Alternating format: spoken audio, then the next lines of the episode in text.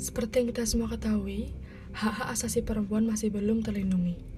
Kesetaraan dan penghapusan diskriminasi terhadap perempuan sering menjadi pusat perhatian dan menjadi komitmen bersama untuk melaksanakannya. Akan tetapi, dalam kehidupan sosial, pencapaian kesetaraan akan harkat dan martabat perempuan masih belum menunjukkan kemajuan yang signifikan. Isu HAM dan perempuan belum direspon secara serius oleh negara. Isu kekerasan sistematis berbasis gender, hak-hak politik dan hak atas pekerjaan bagi perempuan kerap kali dilanggar pemberantasan trafficking perempuan dan anak masih belum menjadi agenda utama negara.